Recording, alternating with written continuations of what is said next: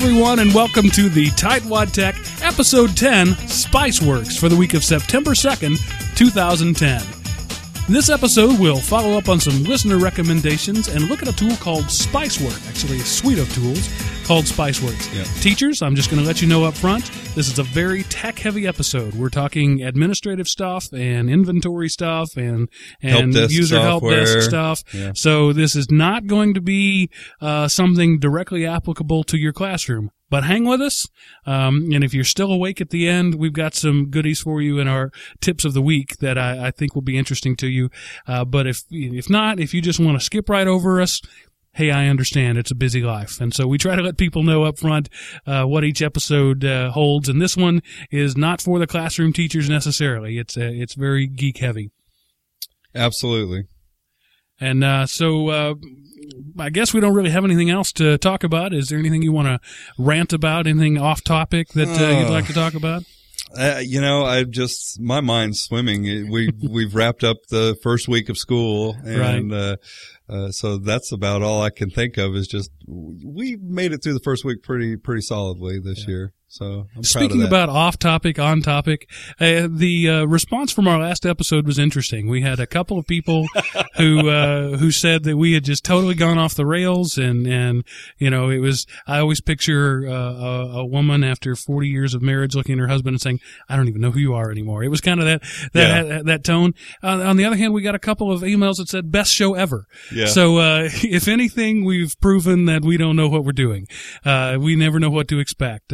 Um, you know, if uh, but just uh, you know to sort of set the record straight, uh, we're going to review operating systems from time to time. We uh, we reviewed the iPad, uh, and and last time we uh, reviewed the Android operating operating system, and a while back we, we reviewed Linux Mint, and so you know they're not always going to be uh, up your alley, and and that's okay.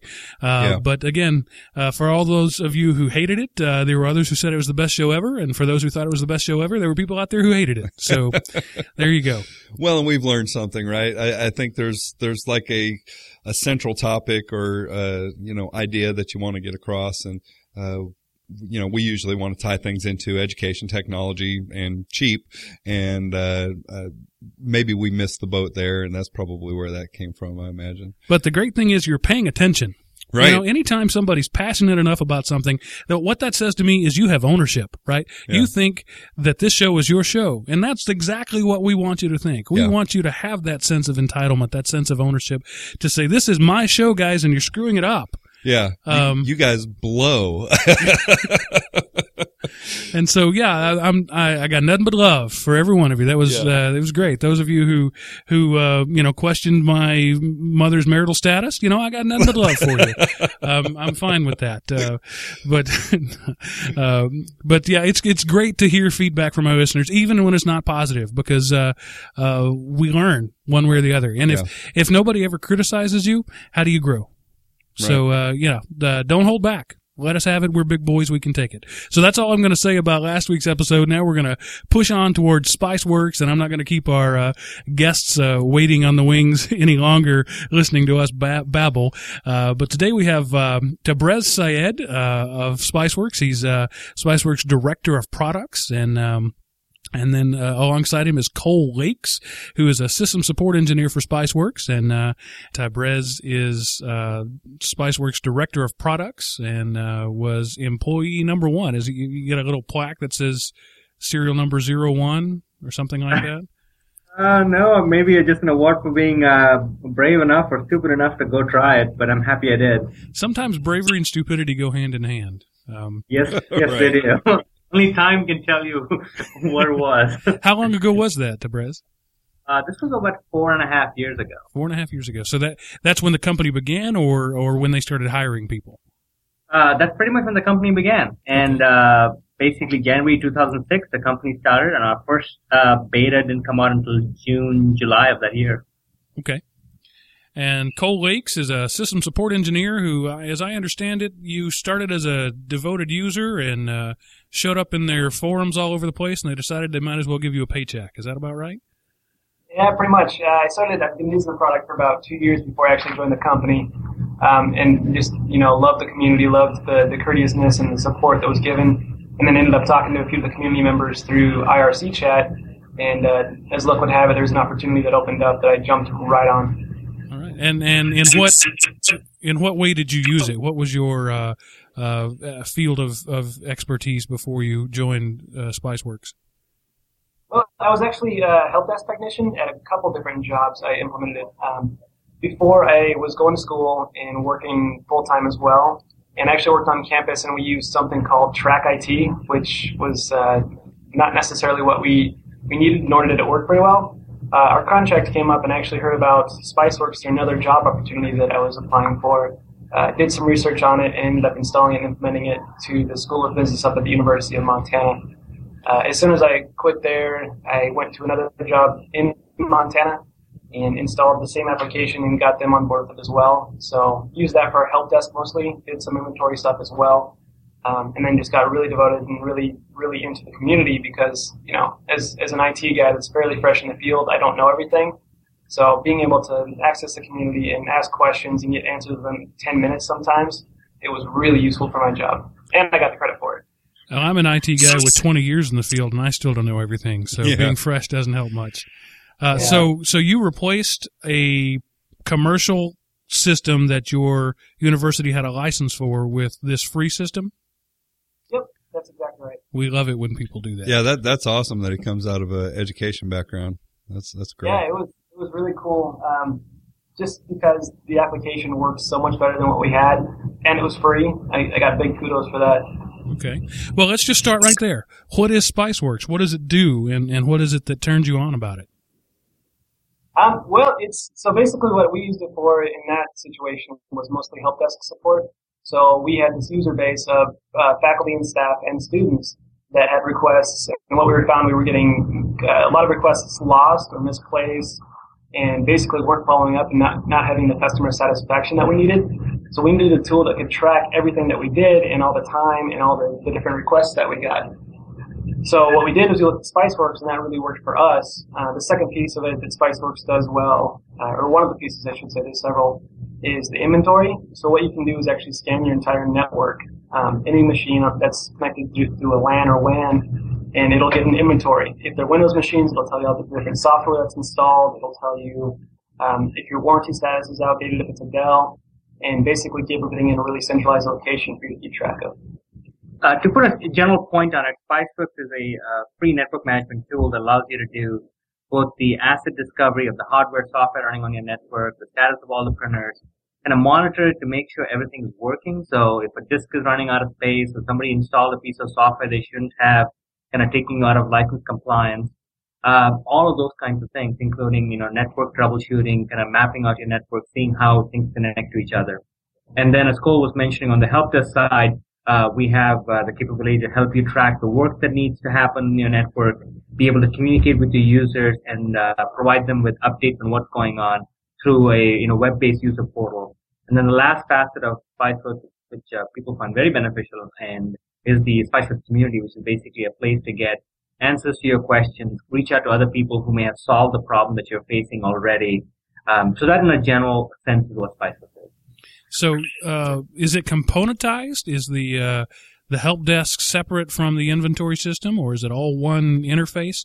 Uh, what what does that look like?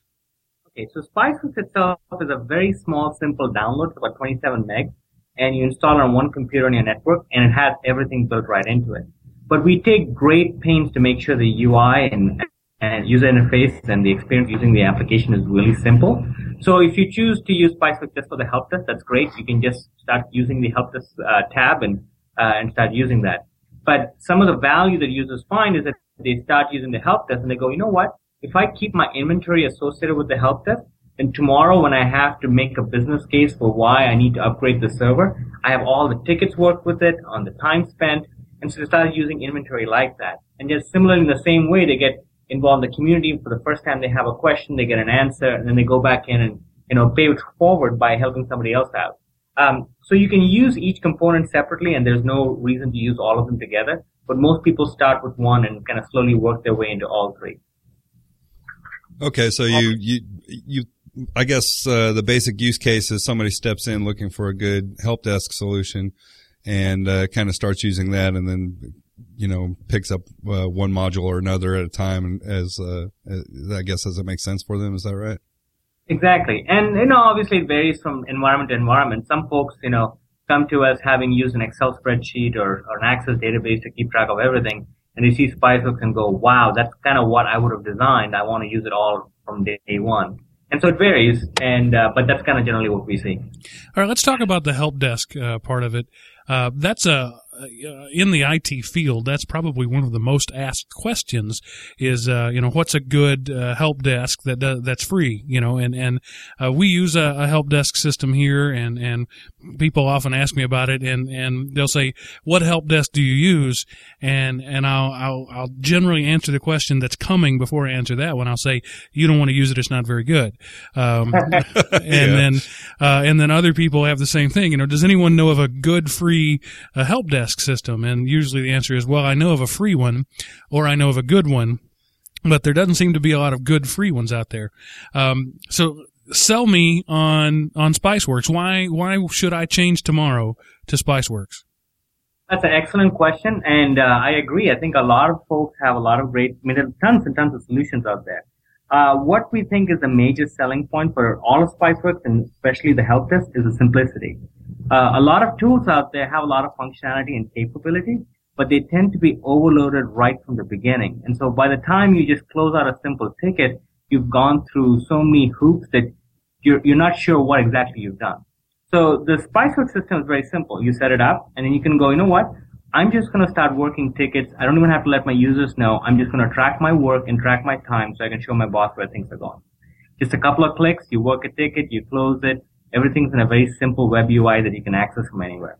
Next step, you go, you know what? I'm ready to start allowing my users to submit tickets. They send me an email to helpdesk at mycompany.com. I'm just going to hook Spiceworks up to the email system and have it pick up those emails and convert them into tickets. It's a five minute operation to set that up and automatically users are getting notifications back from Spiceworks saying, Hey, I got your ticket. I'm working on it. Here's the status. And now you've kind of taken the next step into having a mature help desk.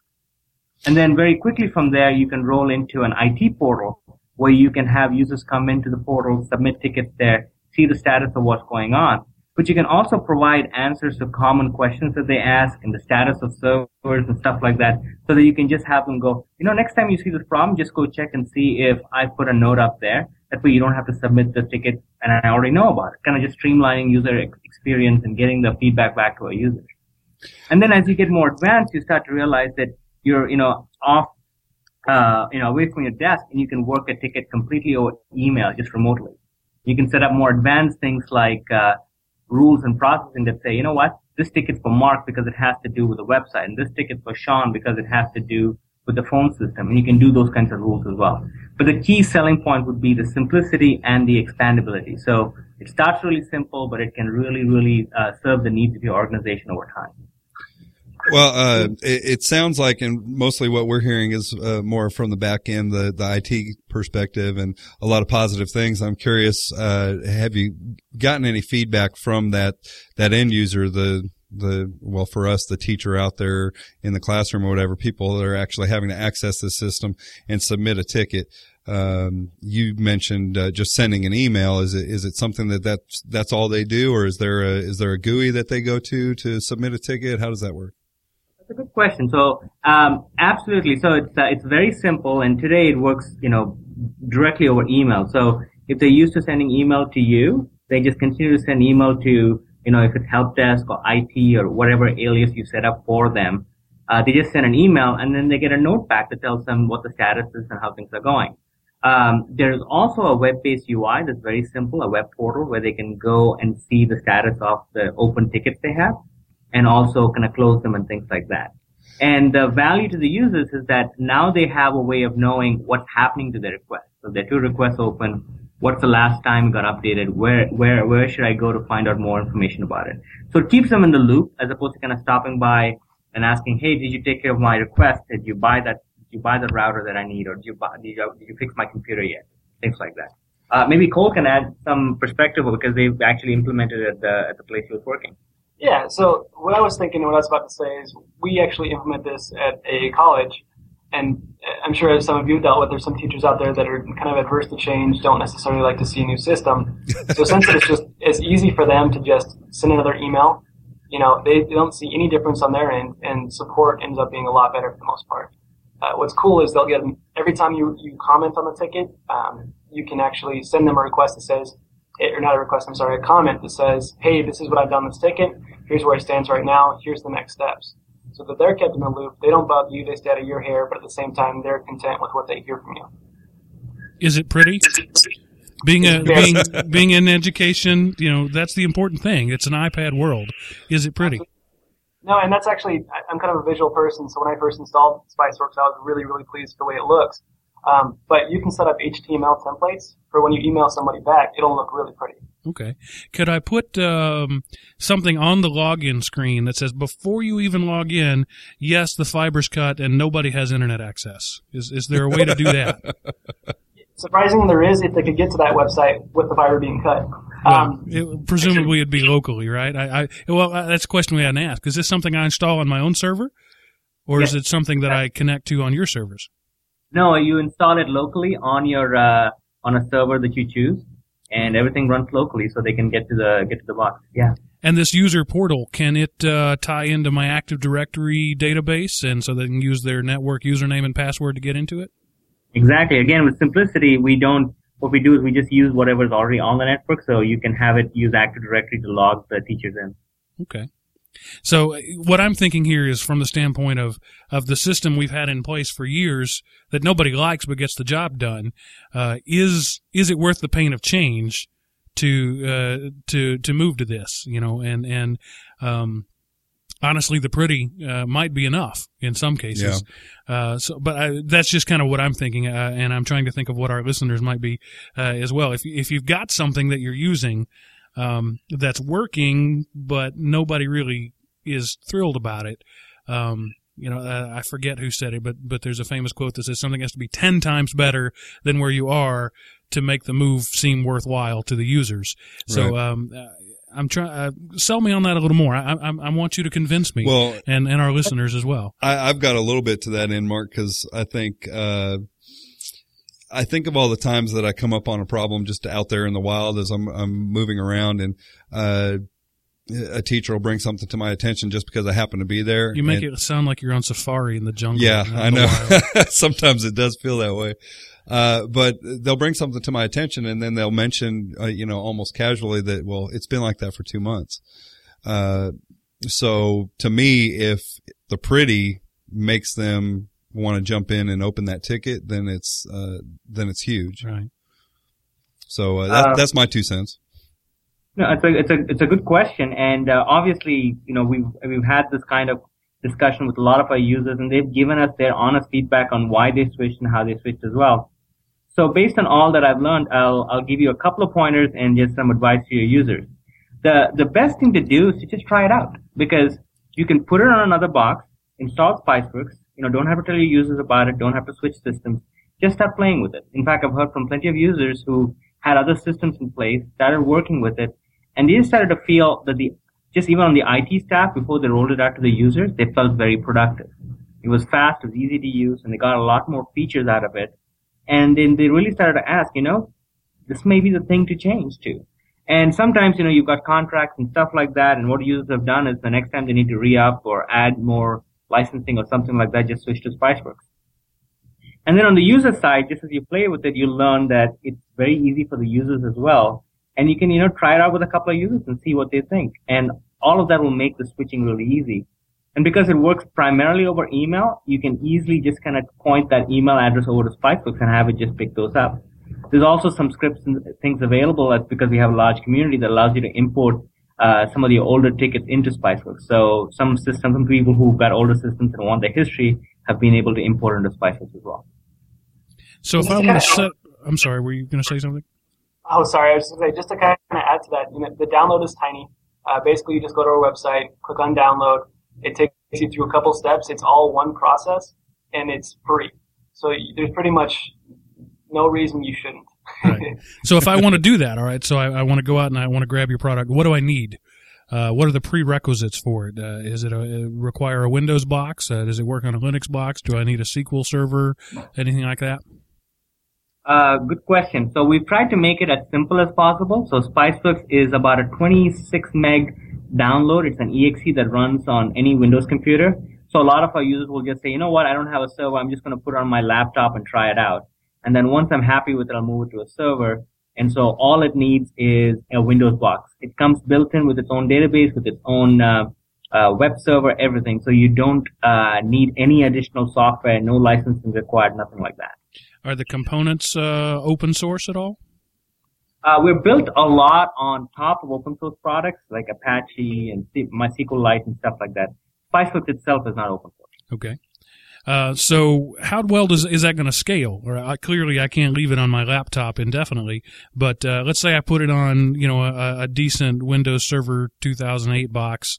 What what kind of scaling can I expect out of it?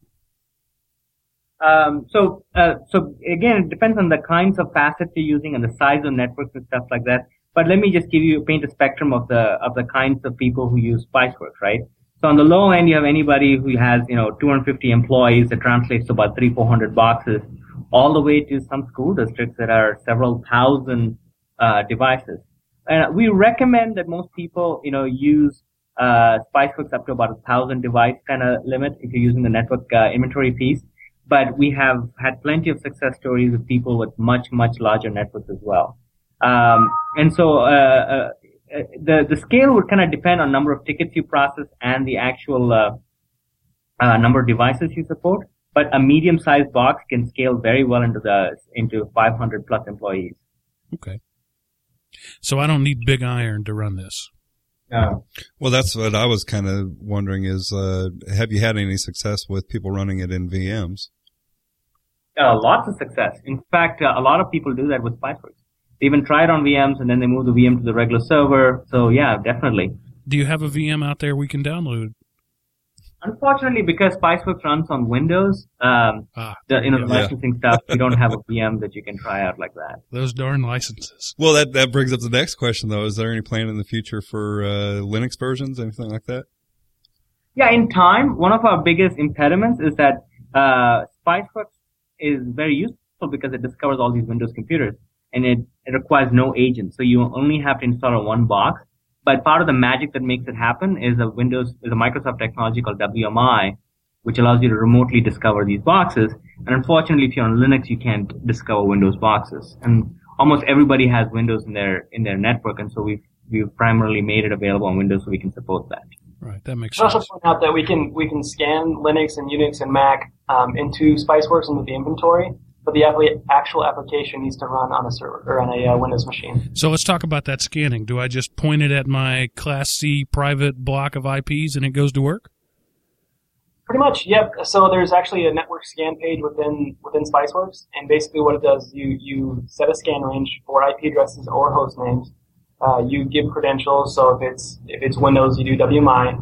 If it's uh, Linux, you use SSH, or like printers use SNMP.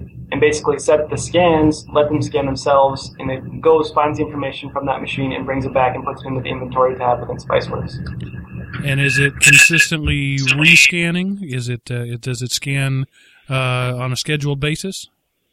Um, yeah. So basically, what uh, SpiceWorks will do is uh, by default, out of the box, it scans uh, every 24, every 24, 12 hours, 12 hours to 24 hours.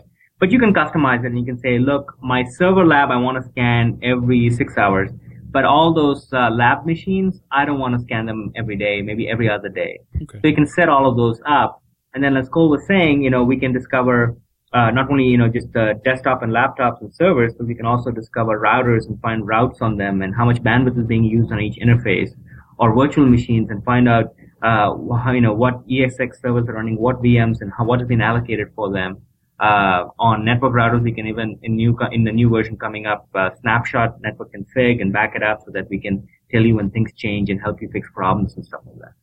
Well, you led us perfectly into that. Let's talk about uh, your plans for the future. What what is uh, the what what version you're you on right now, and, and what are you working on, and, and what can we expect out of SpiceWorks in the in the next year and in the next ten years? Okay. So one of our mottos here is that, you know, we try to be everything IT. The point is we want to provide as many of the tools free of cost that are needed by users to do their daily jobs. And so SpiceWorks started off four years ago being a simple inventory tool, and now it's morphed into a pretty sophisticated tool that does a lot of what your daily tasks are. So currently we are on version 4.7, and the version we're working on right now and we're very excited about is version 5.0 of. And so in 5.0, we're actually making, adding a couple of uh, new big areas, but also going into a lot of new frontiers.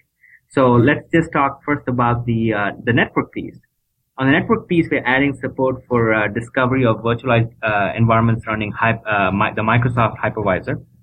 Uh, and uh, on the network config side, we're actually building in a TFTP server that can snapshot configurations of routers and tell you when things change. Because a common cause of problems on on uh, on networks is that you know a config change or some sort of a change took place, and you want to know what was the difference and be able to restore it. So that you'll be able to do that now with uh, SpiceWorks 5.0. Um, and then on the uh, the other parts of the application, we've uh, added a lot of great new features to our help desk. Uh, uh among those, we have added the ability to track expenses as it relates to working in the IT department. So a big new purchases area has come in, which allows you to see, okay, for that ticket, this is the product I need to buy to close it. It was approved on such and such date. It was purchased on such and such date, and then it received on such and such date. And so this gives you visibility into not just the um, actual workflow, but also expenses associated with the Spiceworks as with the help desk.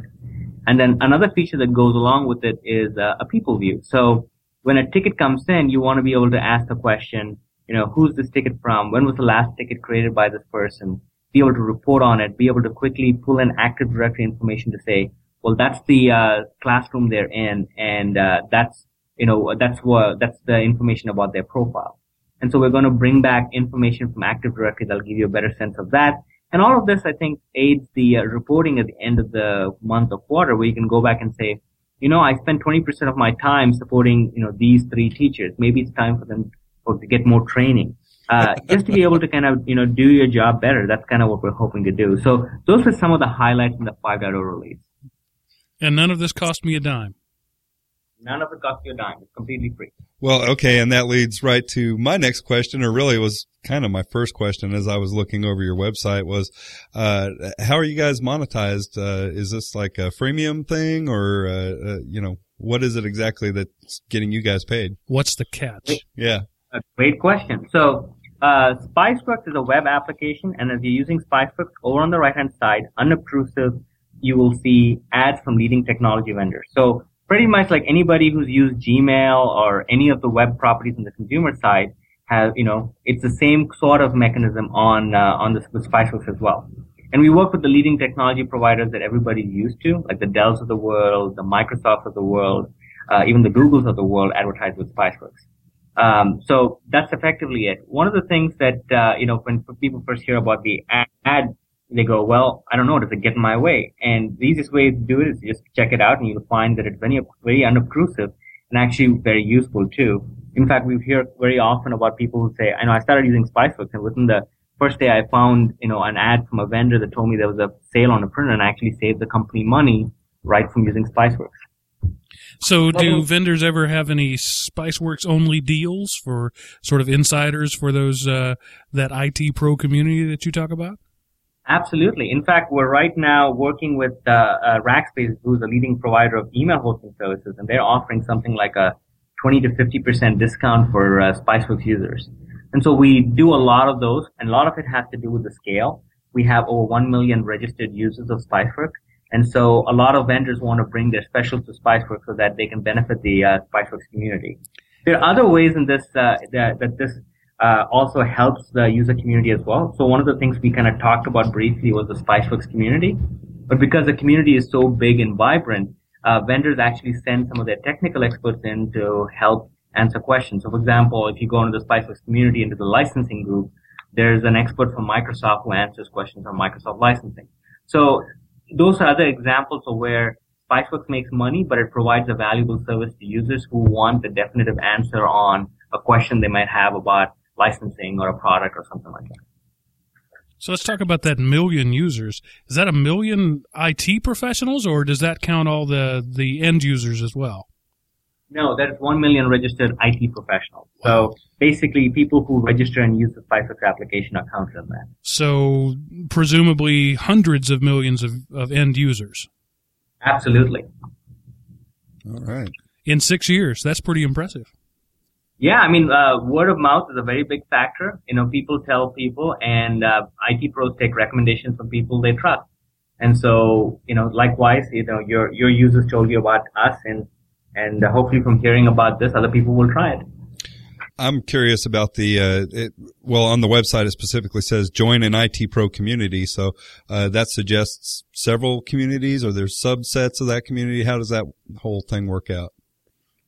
So the Spiceworks community itself is quite large. Uh, there's, there's, you know, there's one big community of IT professionals. There are obviously subgroups and things like that within there, but it's just one large IT community. And you can, you know, depending on the, the organization that you are in, you can talk to other IT pros maybe in your own industry. Uh, we have users who kind of meet together at their local uh, city level and have what they call SpiceCorps.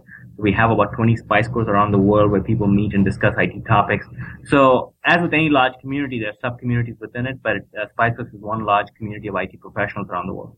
Well, and, and you, uh, in saying that, uh, actually having kind of meetups, uh, and there's something coming up in October. Is that right? Here in Texas, I believe. That's a great question. It's actually uh, uh, our annual user conference called SpiceWorld. So the last weekend of week of uh, October, um, we have users come in from around the world uh, to kind of meet us and talk to us about Spiceworks and learn more about where we're going and learn more about how they can use Spiceworks. Uh, it's always amazing to me how how far people come. And this year we have somebody coming in from Sweden. Oh, wow. So um, you said it's not open source, so you don't have any user uh, code contributions. How many of your um, feature contributions would you say came out of your user community? I'd say a vast, mean, almost all of them, because uh, one of the things that we do is we work very closely with our user community to figure out how to build something. So this is probably one of the biggest differences you'll see with us versus uh, versus you know user with a, versus a product on a different model, is that you know typically when you have a software you're trying to sell, then it's basically about does your software do X, and then you know yes it does X, I'm going to buy it. But in our case, you know the way we make money is when people use our software. So it's a it's a it's a radically different sort of perspective where we'll come to you and go to our users and go, okay, we're trying to build this feature. How should it work? All right, if it was this and this, I'll use it. And then we work with users to continually fix it, improve it, so that they'll use it more and they'll find it useful. Uh, and then uh, one other thing I wanted to add on top of that is that while the product itself is closed source, there are lots of ways to extend it and improve it. So one of the big uh, big positives or reasons to use Spiceworks is this active user community. So for example, let's say you're trying to figure out if you're all patched and ready for the next big virus or and you have the right Microsoft hotfix. There you might go into the Spiceworks community and find a report that somebody else has written that allows you to check to see if that patch is on your network on all the machines. You do a single click, you download it, and now you have access to that report that somebody else wrote. In a similar way, uh, people can write what we call plugins, which are basically uh, little extensions, kind of like if you were using Firefox, you would you know download some plugins from the, for Firefox. Same kind of idea. You download little plugins that allow you to kind of do your job, uh, kind of improve uh, improve the user experience of Spiceworks. It could be everything from simple as some color scheme changes to you know vendors like Intel have written um, uh, sophisticated plugins that allow you to interact with the computers running the Intel vPro chip.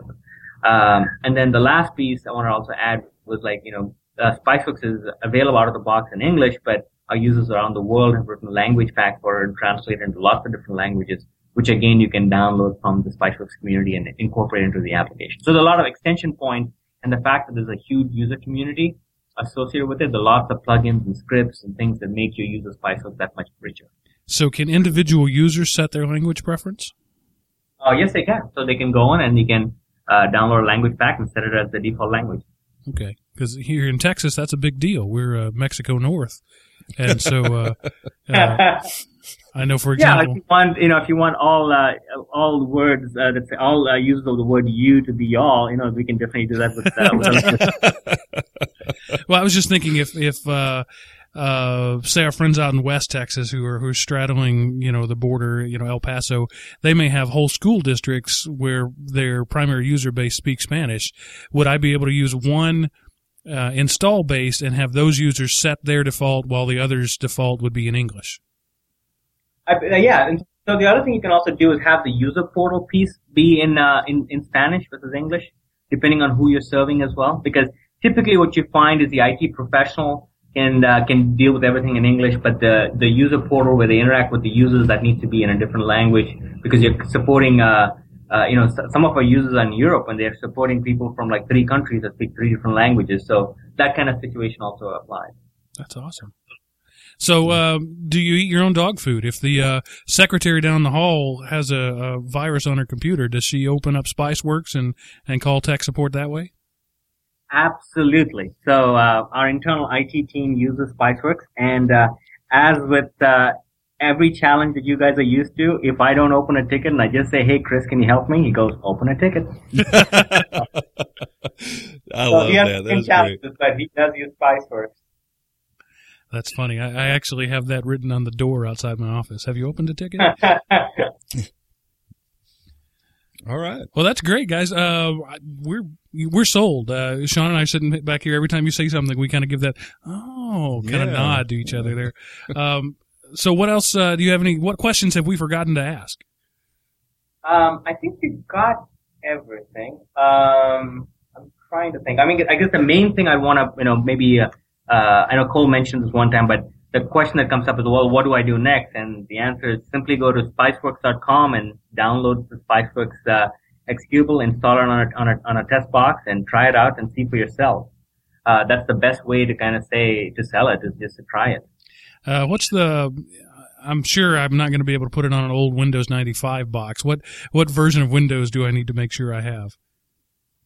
Uh, XP or high usually is best, and the, the actual specifications and minimum specs that we require are on the website right before the download page. Okay. Uh, but it's pretty minimal. All right. Uh, any issues with Windows 7 or Windows Vista uh, working with your client or, or the server itself? Not necessarily issues. Uh, there, there's a couple things that have changed in Windows 7 and Server 2008. Uh, specifically, the way we gather software information and antivirus information in XP, the, they use something called Security Center, and in 2008 and 7 and Vista, they moved to Security Center 2. But we have fixed that issue in 5.0, and as soon as that is released, you won't notice those issues anymore. Uh, what's the projected release date of that? Uh, 5.0 is slated to come out in uh, late September. Okay, so very soon. Right around the corner. Yeah. And then the other thing with Spiceworks is that the upgrades are painless. Um, you just download, install the new version, and it upgrades all your database. You won't notice any any. You won't have to do anything extra. You just use the new features and enjoy it. Okay. I don't have to bring the server down or anything like that in order to do it. Um, yeah, the, the Spiceworks upgrade will automatically take care of that, but the entire upgrade process usually lasts a few minutes. Okay.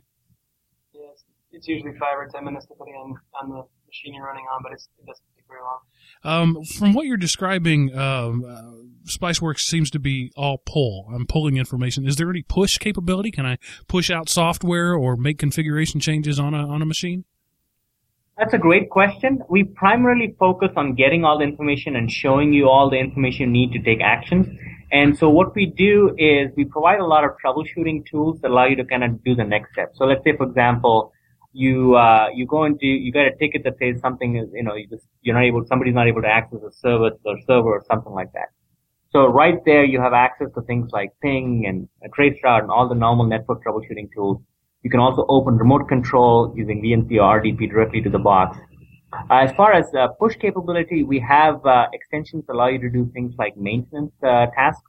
So you can set up this task that basically says, you know, uh, every weekend run defrag on these computers in this group. You can set that up.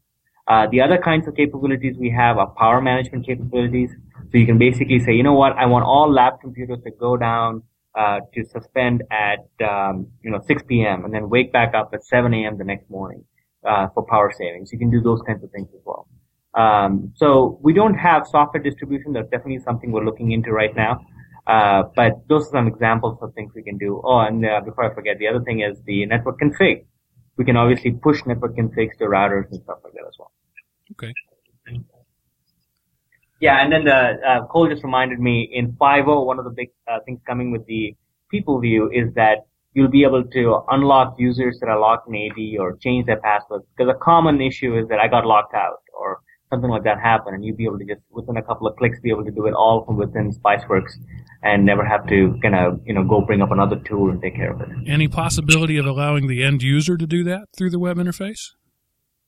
Uh, in time, yes. We just want to make sure that we have the right sort of guards in place for our users to decide how they want that used. Because obviously everybody's got their different perspective on uh, when users should be allowed to do that. Right. Um, so we have the capability in 5.0. What I predict will happen next is the plugin will come up with somebody will just say, all right, show this on the user portal with this uh, for for my environment. Right. Something with like a, a security question that they've got to answer or something like that. Exactly. So we need to kind of nail down those details, but I definitely see that. So what? Uh, without saying it, you're saying that maybe by the end of the year we'd have that ability. Um, that's a that's a right. Yeah, it's a very good possibility if that happens. Okay, that was that was good marketing speak. That was good. yeah, I just want to make sure because I know there are some things cast in stone, other things that are uh, that evolve really fast, and this is one of those. Well, and one big one that we just we just recently went through was coming back off of the summer, and these teachers have been away from their computers for, uh, you know, several weeks to several months, and uh, it, it's uh, We've changed a lot of passwords Yeah. recently. yeah, yeah, I bet. And I can understand that. All right, well, gentlemen, we uh, we appreciate your time. Uh, wow, that was a, a a lot of information, and I think my head's still swimming a little bit. Uh, uh, so Yeah. I guess if if you don't have anything further, we'll just uh, thank you for your time and say good uh, good afternoon. Great, thank you. Can I just one more thing? Oh yeah, no, jump no, I'm sorry, we're done. That's all. Once I've said goodbye, that's the end. Of it. Yeah, I'm yeah. sorry. That's it. Um, I just wanted to add that the community itself was probably what drew me in the most to Spiceworks. Uh, you'll find, you know, with most forums, sometimes there's there's some individuals that think they know everything and are not willing to help. I think the the thing that Spiceworks has done very well is, is shape a community where everybody is willing to help and courteous, and the information they give is accurate and to the point. Uh, I think that probably has helped me the most out of the jobs that I've had previous to this job. Well, since you brought that up, uh, how uh, how is the user community moderated? Does, does SpiceWorks employ people to uh, to handle that, or is it peer moderated, or, or how does that work? So one of the one of the great advantages of, uh, of is that since Spiceworks is used in a business setting, because you typically, you know, you, you you're using it to manage the network, and so you're at work. Lo- everybody is very professional in how they interact. So we have one community manager within with at, at Spiceworks as a Spiceworks employee, but vast majority of it is self-moderated, self-policed, and uh, we've had really, really uh, good uh, kind of community and culture develop within Spiceworks. So usually, uh, you know, one because it's developed, when somebody comes in, they just see how everybody else is behaving, and it's uh, it, and it's very courteous and very professional, and uh, that has continued to continue to exist. All right, cool. All right, guys. Well, once again, thank you, and uh, and um, I hope that uh, when this podcast uh, comes out, at least five or six people download your new tool. I'm sure we're doing a lot more than that. yeah. Watch watch for that spike. That'll be from us. You'll, you'll have to give us the link so we can uh, also send it to our Facebook friends and whatnot. Absolutely, That'd yeah, be great. yeah, Uh, yeah, and we'll uh, we'll definitely be posting on our uh, our website as far as links to SpiceWorks and uh, all of that information. All right, thank you, guys. Thank you. That was uh, Tabrez Syed and Cole Lakes of uh, Spiceworks. Uh, you can find their product at spiceworks.com. Sounds pretty impressive. Um, again, we had uh, uh, more than one user uh, in our community recommended uh, it, and I know people who I work with who use it, uh, and so it comes highly recommended. And, and I can see why. If, uh, if it does half of the things they said it does, Right. if they were only lying half of the time, then it's it's really a, a pretty cool product. I'm kind of curious, uh, and I don't know if we've ever mentioned this before, but we do have a test machine set up here in our in our office called Frankie, and uh, I'd be curious to just throw it on there and just kind of kick the tires a little bit. Yeah. But we call him Frank. He's Frankenstein. You know, when Yeah. we need a part, we take it off of him, and he's sort of mixed and, and sewn together. So that's why Frankie. Uh, that'd be interesting, uh, just to see how well it, it works in on a regular desktop machine. I love the idea of a VM. Uh, you know, we're we're Yeah. we're big on VMs here, and uh, and in fact, I've been working all day in a VM, and it's a it's a great thing because like four times now I've had to just blast the hard drive and start over because I did something stupid, and if I did that on a, on a production server or even a physical box, it would take a lot more time. So in a VM, it's really really handy, uh, and to hear that they uh, uh, support that and and uh, if I understood him correctly there, Tabrez said that they're working on a product that will actually look inside your VM and, and enumerate uh, your VM server and enumerate what's on it, and that's that's pretty impressive. So they they Yeah. obviously have some uh, um, expertise in that field. Well, and you know, uh, I- I guess this kind of really goes with uh, just who we are. But as far as uh, having to have some ads served up off to the side, uh, you know, if you're a true tightwad tech, you're okay with that. That starts to blend into the Right. background, anyways. Yeah, so- anybody in the Google world has just become immune to that sort of stuff anyway. right. Any Facebook user has seen that. As long as it's not blinking and and some flash ad, uh, it doesn't bother me at all. And and you know most people understand that so, they got to make money somehow. right, right. I'd Developers rather have to eat. I'd rather have to look at a few ads off to the side than uh, you know open my wallet. So uh, we'll definitely be uh, trying um, uh, SpiceWorks out here at our school, and, and I hope that uh, that some of you folks out there will too. And and let us know. Uh, let us know what uh, the results are. Uh, again, we uh, we always uh, want to hear your feedback, but uh, in this case in particular, if we're making a recommendation, I'm not sure we are, but uh, uh, we're pretty close to it uh, at this point. Uh, if we're if we're making a recommendation and, and it sucks, you know, we want you guys to tell us. If it's great, we want you to tell everybody. Yeah, because right now I think we're the middleman, right? I mean, we've heard a lot about it, and we're just kind of passing that along. And hopefully, if we do end up using it, then uh, you know maybe a few months down the road we can do another one and and really give our own recommendation, talk about how great it is. All right, and speaking of uh, feedback, um, we, wanted to uh, give a little shout out to the user Kevin. He didn't list his last name, who uh, commented on our episode nine. Um, I, I loved his post. I don't really have an opinion on forums or Facebook or the other debate, but I did want to check in and let you know that I listen and love the show. Um, and then he talks about uh, what he does for a living, and then he says, "But I have a small request. In a future show, could you discuss some of the other podcasts that you guys like to listen to? I've become a bit of a podcast addict while I drive, and I'm always looking for new ones to try out." And uh, that's exactly how Sean and I first got into to podcasts as well, is is listening on the commute. Right. And uh, I think that's uh, a a way to go out there. And Kevin, we will give you some podcasts, but you have to promise that if you get overloaded, you won't drop ours. Okay. yeah, we have to make the short list. Because it's really easy when you get into podcast, you're downloading 50 of them and you just don't have enough commute and you find that like three weeks later, you still haven't listened to this one podcast. Kevin, I want you to promise me, I'm listening right now, wherever you are, I'll know. I want you to promise me that if you start dropping podcast, it won't be the Tightwad Tech. So, having said that, um, I'll let Sean start with some of his favorite uh, podcasts because uh, I, I have a feeling we're going to have several in common. Right. And I guess, uh, I'll go back to our beginning, right? So when we really got into podcasts, uh, I, I think that was mostly a function of me and I stumbled across this guy, uh, known as, uh, Leo Laporte. And, uh, he's the tech guy and he's been doing, uh, really radio and, and podcast shows for, oh gosh, I don't know, Mark, what, 15, 20 years, something like that. Uh, he goes, he goes back pretty far. For podcasting? well, ra- and radio, I'm saying. Right, he's a radio guy from long back, but he's Yeah. actually only started podcasting in 2005. Yeah, but he was he was doing uh, major radio shows uh, before that, uh, and so he's got an entire network now. That's uh, the the Twit network is this week in tech. Um, so- Twit.tv. Right. And I listen to a number of his shows and um, this is where we're going to have duplicates and really most of our podcasts are duplicates. But uh, a great one is Security Now with uh, Steve Gibson. We've mentioned Steve Gibson and Security Now in a previous episode. Right. Uh, that's my A number one. Uh, I listen to that first, and there are a lot of podcasts I listen to while I'm doing something else. Steve, you can't listen to while you do something else. You have to stop Yeah. and you focus on what Th- the man this says. guy's a genius, and he talks at that level. And uh, it's yeah, you you don't want to be focusing on anything else when you're listening to his. Um, and if you're a network admin, uh, you know, or anybody who's in charge of uh, security of a network or anything else, uh, you need to be listening to this podcast. Uh, it should be required listening for anybody who's in charge of a network. Uh, anything else there? That that No, is that's- that's top of the list. it all there.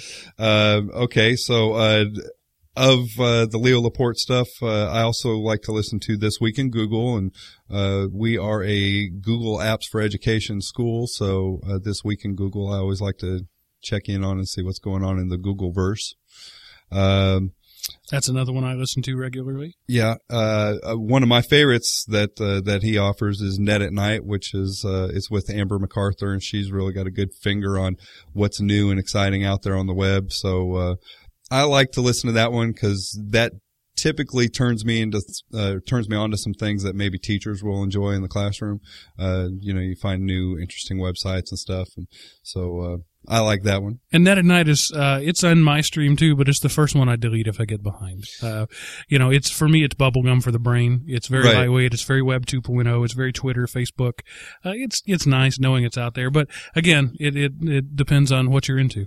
Right, and and that's that's exactly it. And I think that is a good uh, indicator of the types of people that we are and what we do in our jobs. Because uh, it wouldn't be that that interesting if you're the network admin. Uh, if you're the mark, uh, that one's going to fall down on your list.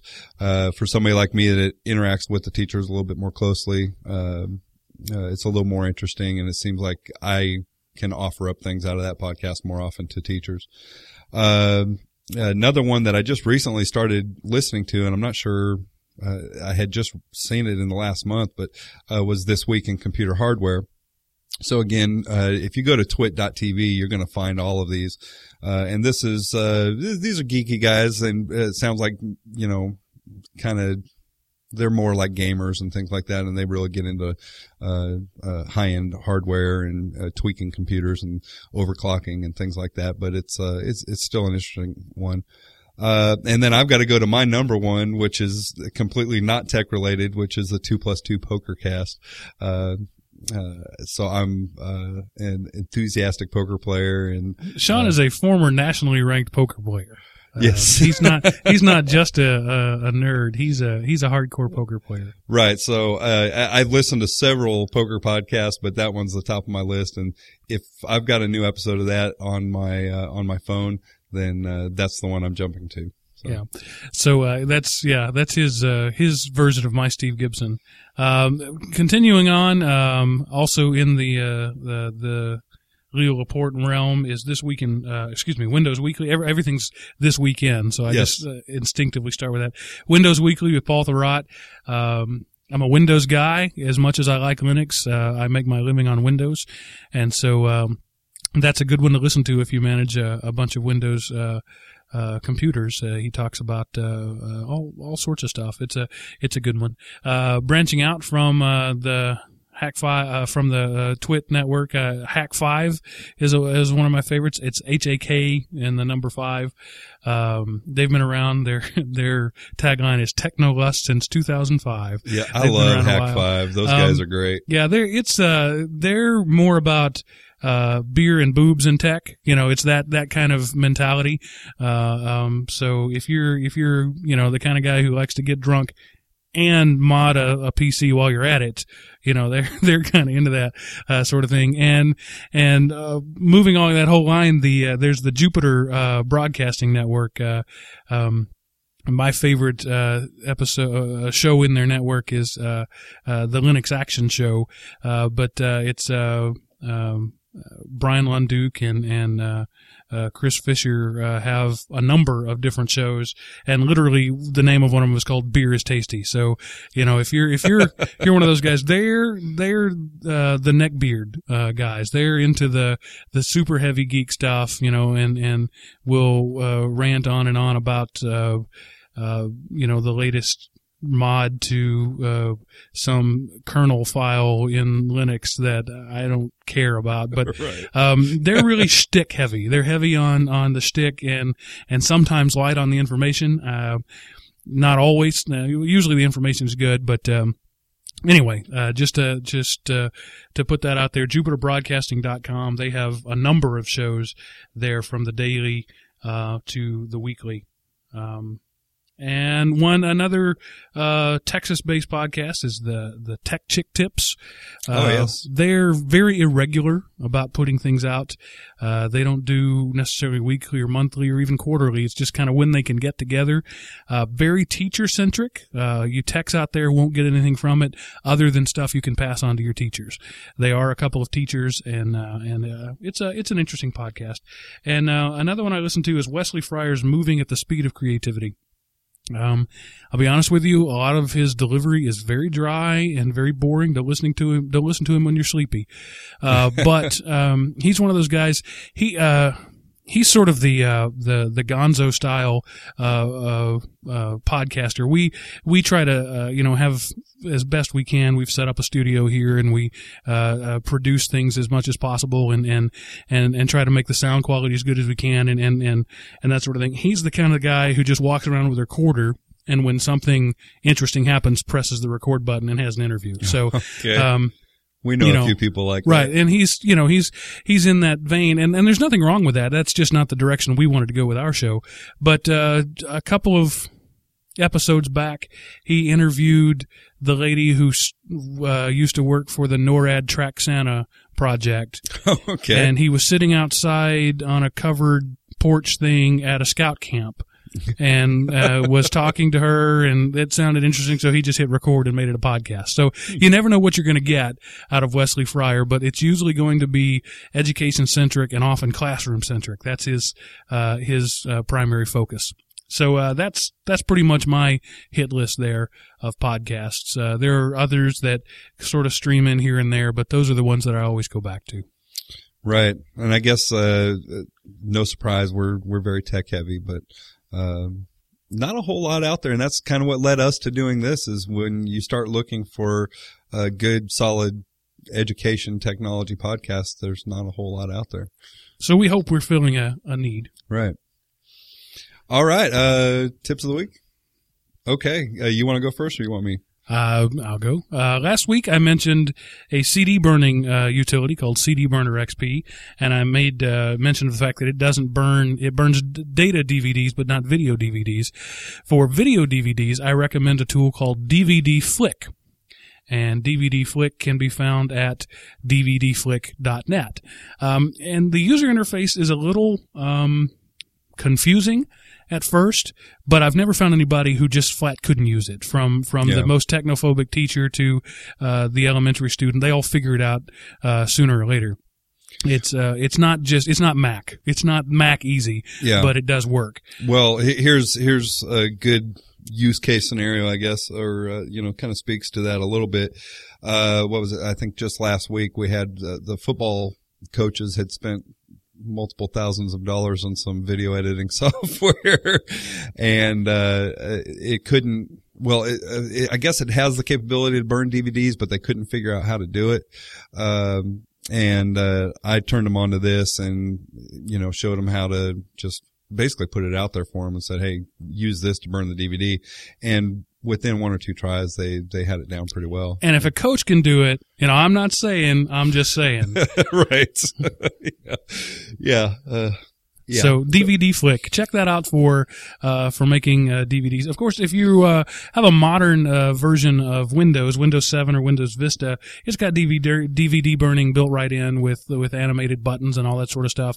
But if you're still back on Windows XP or a Linux user, DVD Flick is is cross platform. It works on, on both Windows and Linux. Uh, don't know if it works on the Mac. I never bothered to look that up uh, Right. because I'm sure the Mac probably has something that's sort of where they excel is in oh that sort yeah, of thing. yeah. Um, so anyway, DVD flick, check it out. All right. So the teacher tip of the week is Sculptris, and uh, it's at Sculptris C uh, S C U L T wait, let me get my spelling right. I'm, I can't, I can't see over my uh, mic here. S C U L P T R I S dot com. Uh, what Sculptris is, it's a 3D sculpting software and, uh, it's really cool. It just gives you kind of a blob of clay or a ball of clay, a virtual clay there. Digital clay. Right. And it, so when I looked at it, the first thing I thought is kind of like, uh, GIMP, but 3D, I guess, maybe. Um, I will say the interface is not for the the noob.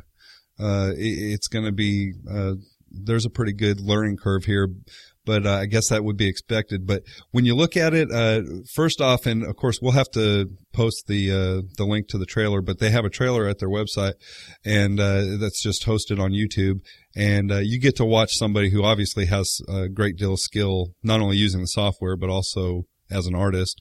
Uh, but uh, you get to see how powerful this thing is, and it's it's free, and it's uh, it's pretty amazing that the software is free.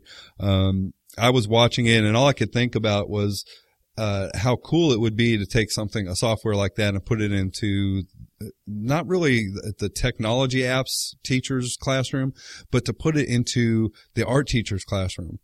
And uh, I know typically the art teacher probably doesn't have a classroom full of computers.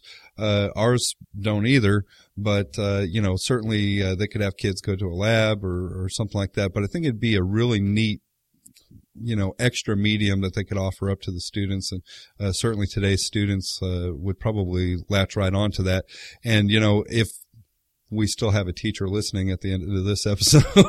this has been tech heavy. But uh, if you are that teacher and you do follow these links and you go and you look at this thing and you think, oh, it's going to take me forever. I'm never going to learn how to use this thing. You don't have to. You don't have to. Put this in the hands of your students and let them go and they'll amaze you. Uh, that that's about all I can say. That could be said in general. Uh, Dr. Green, when we had him on, made the similar comment. Don't teach the tool, teach the art. Right. And the tool is just, you know, there. Yeah. So that, that's, I look at the Sculptris, and if you look at it, you know, think of it in that light is you can, you can see the power there.